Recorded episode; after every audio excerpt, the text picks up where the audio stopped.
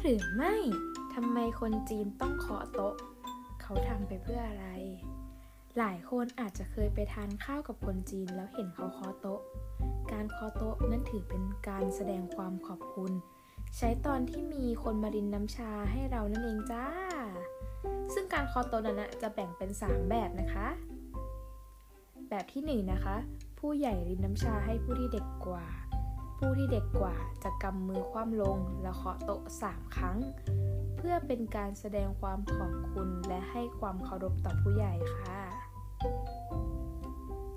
2. การลินชาให้กับผู้ที่อยู่ระดับเดียวกัน ผู้ที่ได้รับการลินชาให้จะคว่ำมือลง ใช้นิ้วชี้และนิ้วกลาง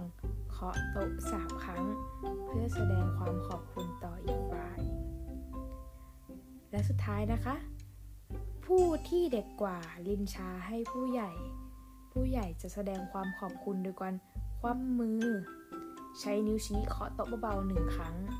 หรือว่าถ้าหากผู้ใหญ่เนี่ยชื่นชมในตัวเด็กนะคะ ก็อาจจะเคาะโต๊ะเบาๆสามครั้งก็ได้ค่ะ แต่ว่าจะใช้เป็นนิ้วกลางแทน